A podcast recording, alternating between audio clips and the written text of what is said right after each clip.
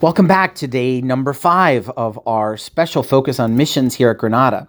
We invite you to come this Sunday and enjoy a special day. And a special speaker, Dan Porch, will be here, and he'll be sharing a little bit about what happens in Peru with uh, the medical ministry that they have there in Pucallpa. Today, we're going to head to Miami. We've looked at Peru, Indonesia. We looked at uh, an organization that's gospel centered, that's doing incredible intervening work to stop sex trafficking here in Miami. And today I'd like to focus on April Lovins. So many of you know her. She's a member at Granada, special part of our church. And April works for a group and she serves at Youth for Christ. So today I'm going to read an article, uh, a little bit about how Youth for Christ, which was set up by Billy Graham many, many decades ago, uh, to work with specifically high school age children, uh, introducing them to the gospel, and then special student ministry. And so today I'm going to be reading from an article about April Lovins, our great friend and um, a partner with us here at Granada, who we use resources to help fund and to help her be able to do the incredible work that she's been called to do. Like many ministry workers around the country, Youth for Christ campus life director April Lovins had to get creative when it came to continuing to reach at risk kids in the greater Miami area. Long before COVID 19 impacted the region, Lovins and her team had been active in surrounding counties, with three Youth for Christ city life sites in high need areas. Additionally, dance and music ministry groups were reaching kids on middle school campuses, and YFC had a presence at 22 different sites, some on school campus and some off campus. Plus, staff and volunteers were working with local juvenile justice centers as well as training about 100 youth leaders. So, before COVID 19, there's been a lot of inspiring ministry going on all over the county and expanding into Fort Lauderdale area as well, Lovin said. But the greater Miami YFC team had to find new ways to get to the kids that they had been mentoring and serving for months, if not years. And other Youth for Christ chapters around the nation faced the same gathering challenges, but also the same urgent needs. No one has been immune to the effects of COVID 19, and this is especially true for at risk youth who are already in challenging situations even before the coronavirus changed our daily lives said Youth for Christ President Dan Wolgemuth. These very tangible needs of kids across the country included food and shelter, as well as the intangible but crucial realities of hopelessness, fear, and despair. Around the country, Youth for Christ staff and volunteers are reaching out, one kid at a time, one family at a time, to make a real difference in their lives, not only now during these unprecedented times, but for eternity as they meet Jesus on a personal level. Much of the face to face interaction may currently be on hold, Lovin said, but meeting felt needs remain the goal. For example, one Miami area YFC representative still has an in person presence at one of the detention centers because he is working in the essential mental health arena, while YFC teams in Dade County are getting food to kids and their families.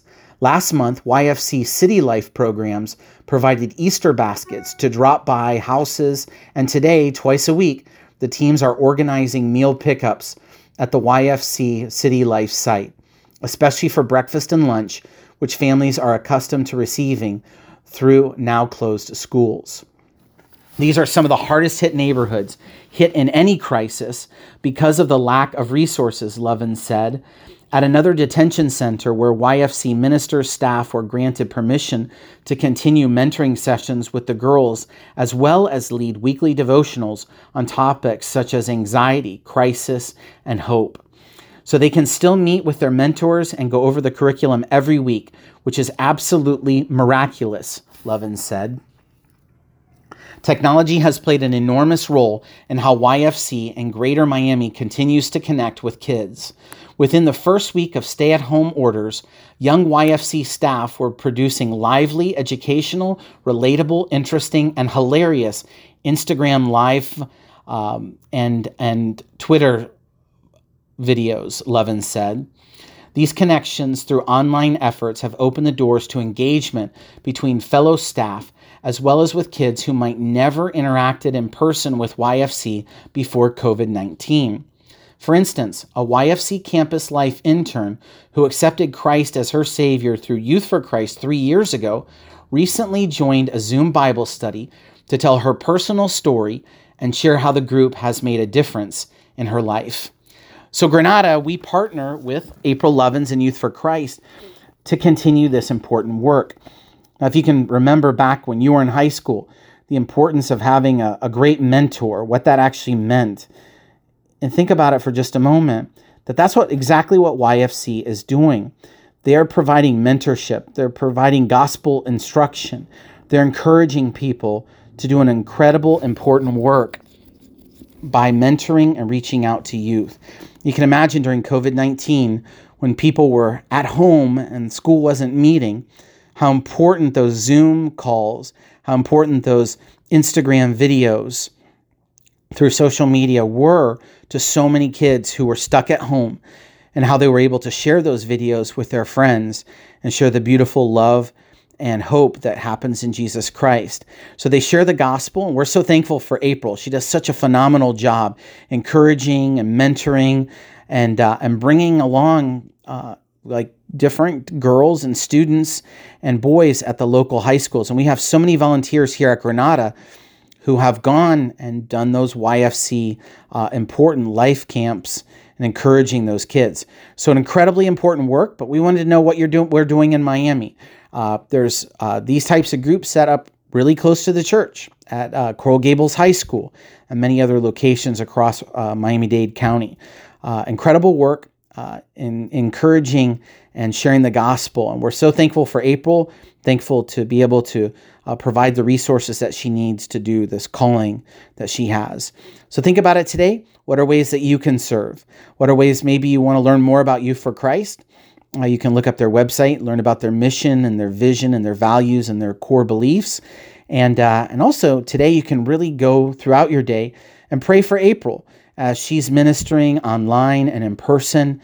And this week is a very important thing coming up is the YFC banquet, uh, where they do some incredible things. And uh, I believe it's live streaming this year, so check out uh, YFC Miami and find out about that uh, important banquet that they do and learn about what they've done throughout this year. Um, as it's live streamed. So we're thankful for you being a part today of our podcast. Uh, let's go to the Lord in prayer.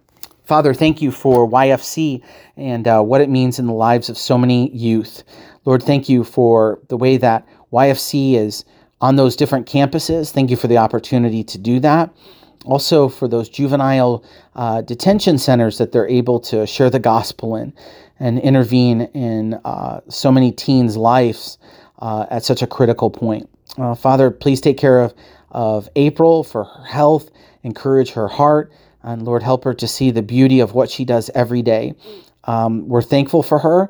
Uh, we ask the uh, the your care for her and for all of YFC and meet the needs that they have uh, to continue their incredible work.